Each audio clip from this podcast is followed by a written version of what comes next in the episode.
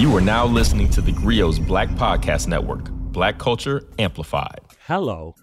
I want to come today to you to talk about some of the negative stereotypes that I've been hearing, some of the slurs. It's going around now. We, it's time we fight it.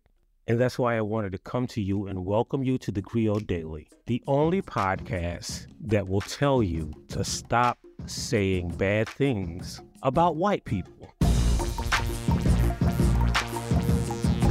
Yeah, man, it's a lot of anti-white sentiments going around, man, and and it's time for us to step up and help our brethren and sisters. I don't know, is there such a thing as sistren? Cisterns? No, a cistern is a thing.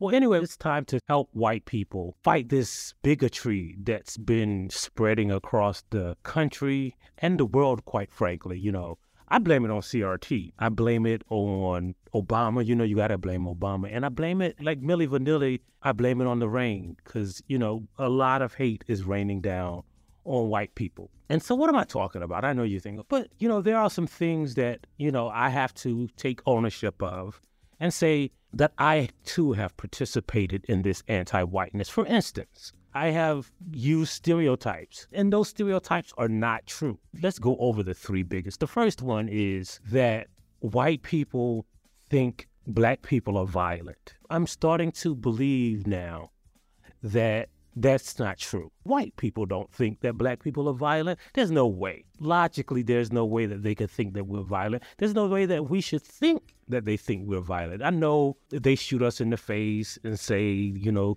they had a reason to fear for their life. I know that they attack us, you know, with white supremacist groups. I know historically they have done some bad things, but I think that white people have been using that as a trope. It allows them to do what they want to do, but they don't really truly think that we're violent. How do I know? Ain't no way you can lynch and enslave black people for all of those years while thinking that they're violent. Like it'd be like four white people on a plantation with like 300 black people. And of course, they used that stereotype that they were violent, but they didn't in their heart think that. There ain't no way you could think that 400 black people wouldn't rise up and slaughter you if you really thought they were violent. Ain't no way you can go through Reconstruction and lynch and terrorize black people if you thought that they were really violent, especially in places like South Carolina and Mississippi where black people were the majority, ain't no way you could steal their votes if you really thought that they were violent, right? Oh no, white people don't think that black people are violent. Now they say that we're violent to achieve certain things, right? If you're a police officer who's just a racist and you shoot black people disproportionately, then it benefits you to say that black people are violent, even though you don't think that, right? Because ain't no way you're gonna just go into a black neighborhood and do what police do to black people if you thought that black neighborhoods were filled with these violent thugs. Ain't no way that that that you were could be a judge and sentence black people to 20% longer sentences and fill prisons with black people who are so violent and still care about those guards who were in there, right? They still care about the white people who were in there. Nah, man. White people don't think we're violent, so I want us to stop saying that, right? If white people really thought we were violent, they stop treating us so poorly. Right? Ain't no way that you can really truly think black people were violent, but just feel comfortable walking around knowing or not even wondering or not even fearing that black people were going to rise up and start slitting throats. Nah, they don't think we're violent. Let's stop saying it. It's a myth. It's anti-white. It's anti-truth. And and here's another myth about white people that we need to stop believing. We need to stop believing in the pro-life movement. I think we did a whole thing about this, right? Like like white people believe in the pro-life movement or Republicans or conservatives or pro-life. Nah, man. Like they support the death penalty so they can't be pro-life, right? They don't want to extend health care so they can't be pro-life. Like the states that have the most draconian anti-abortion laws also don't expand Medicare.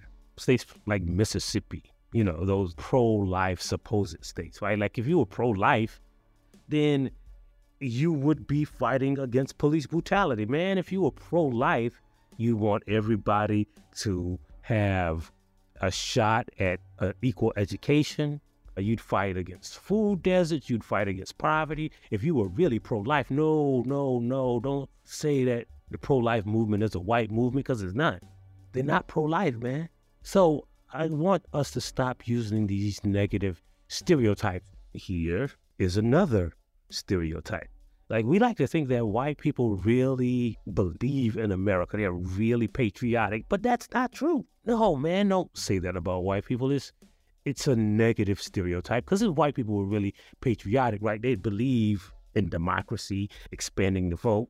They'd believe they wouldn't have voted for anti-democratic candidates for the last 50 years. No, the majority of white people have voted Republican for the last 50 years. And then if you just compound it to Southern conservative states' rights advocates who want to stop black people from voting, you got to go all the way back to the Civil War to find when the majority of white people hasn't voted for somebody who is anti-American. Nah, they love anti-American candidates, so they can't be patriotic, right? You can't be patriotic or love America if you vote against giving Americans the right to life, liberty, and the pursuit of happiness. Now, I might just be making that phrase up. I heard it somewhere, it seems like, but maybe I was at church or at a barbershop when I heard that. So I'm gonna let that one slide because you know white people can be against life, liberty, and the pursuit of happiness. But I think that if we actually believed in things, then you know we would declare these rights are inalienable. I'm just spitballing here. But again, don't say that white people are patriotic. Don't even say that they're like crazy religious conservative or social conservative. No, white people don't believe in religious conservatism, right? The evangelical right is not a thing, man. Because if they were evangelical Christians, they would believe in things that the Christian religion adheres. Like they wouldn't be voting for racist, misogynist, profane candidate like that orange dude, right? They wouldn't want to do things like carry guns. I think Christians are pacifists. I don't think Jesus carried a sword or a gun. Like he might have carried a 22 in his dress or, his garters or his garterloin. I don't know what Jesus wore, right? Um, his jeans. Jesus probably wore Levi's or Lee's. But I don't think he carried a gun. I don't think Jesus had a concealed carry permit. But white people love guns. So we can't say that they're Christian evangelicals. Let's just, just say they're white. But let's stop with all this negative stereotyping. Let's stop calling white people things that they aren't. Let's instead subscribe to this podcast. Let's download that Grio app. Let's tell a friend about it. And let's end this show with another black saying. And today's black saying is not all white people. As a matter of fact, no white people. We'll see you next time on the Grio Daily. If you like what you heard, please give us a five star review, download the Grio app, subscribe to the show, and share it with everyone you know.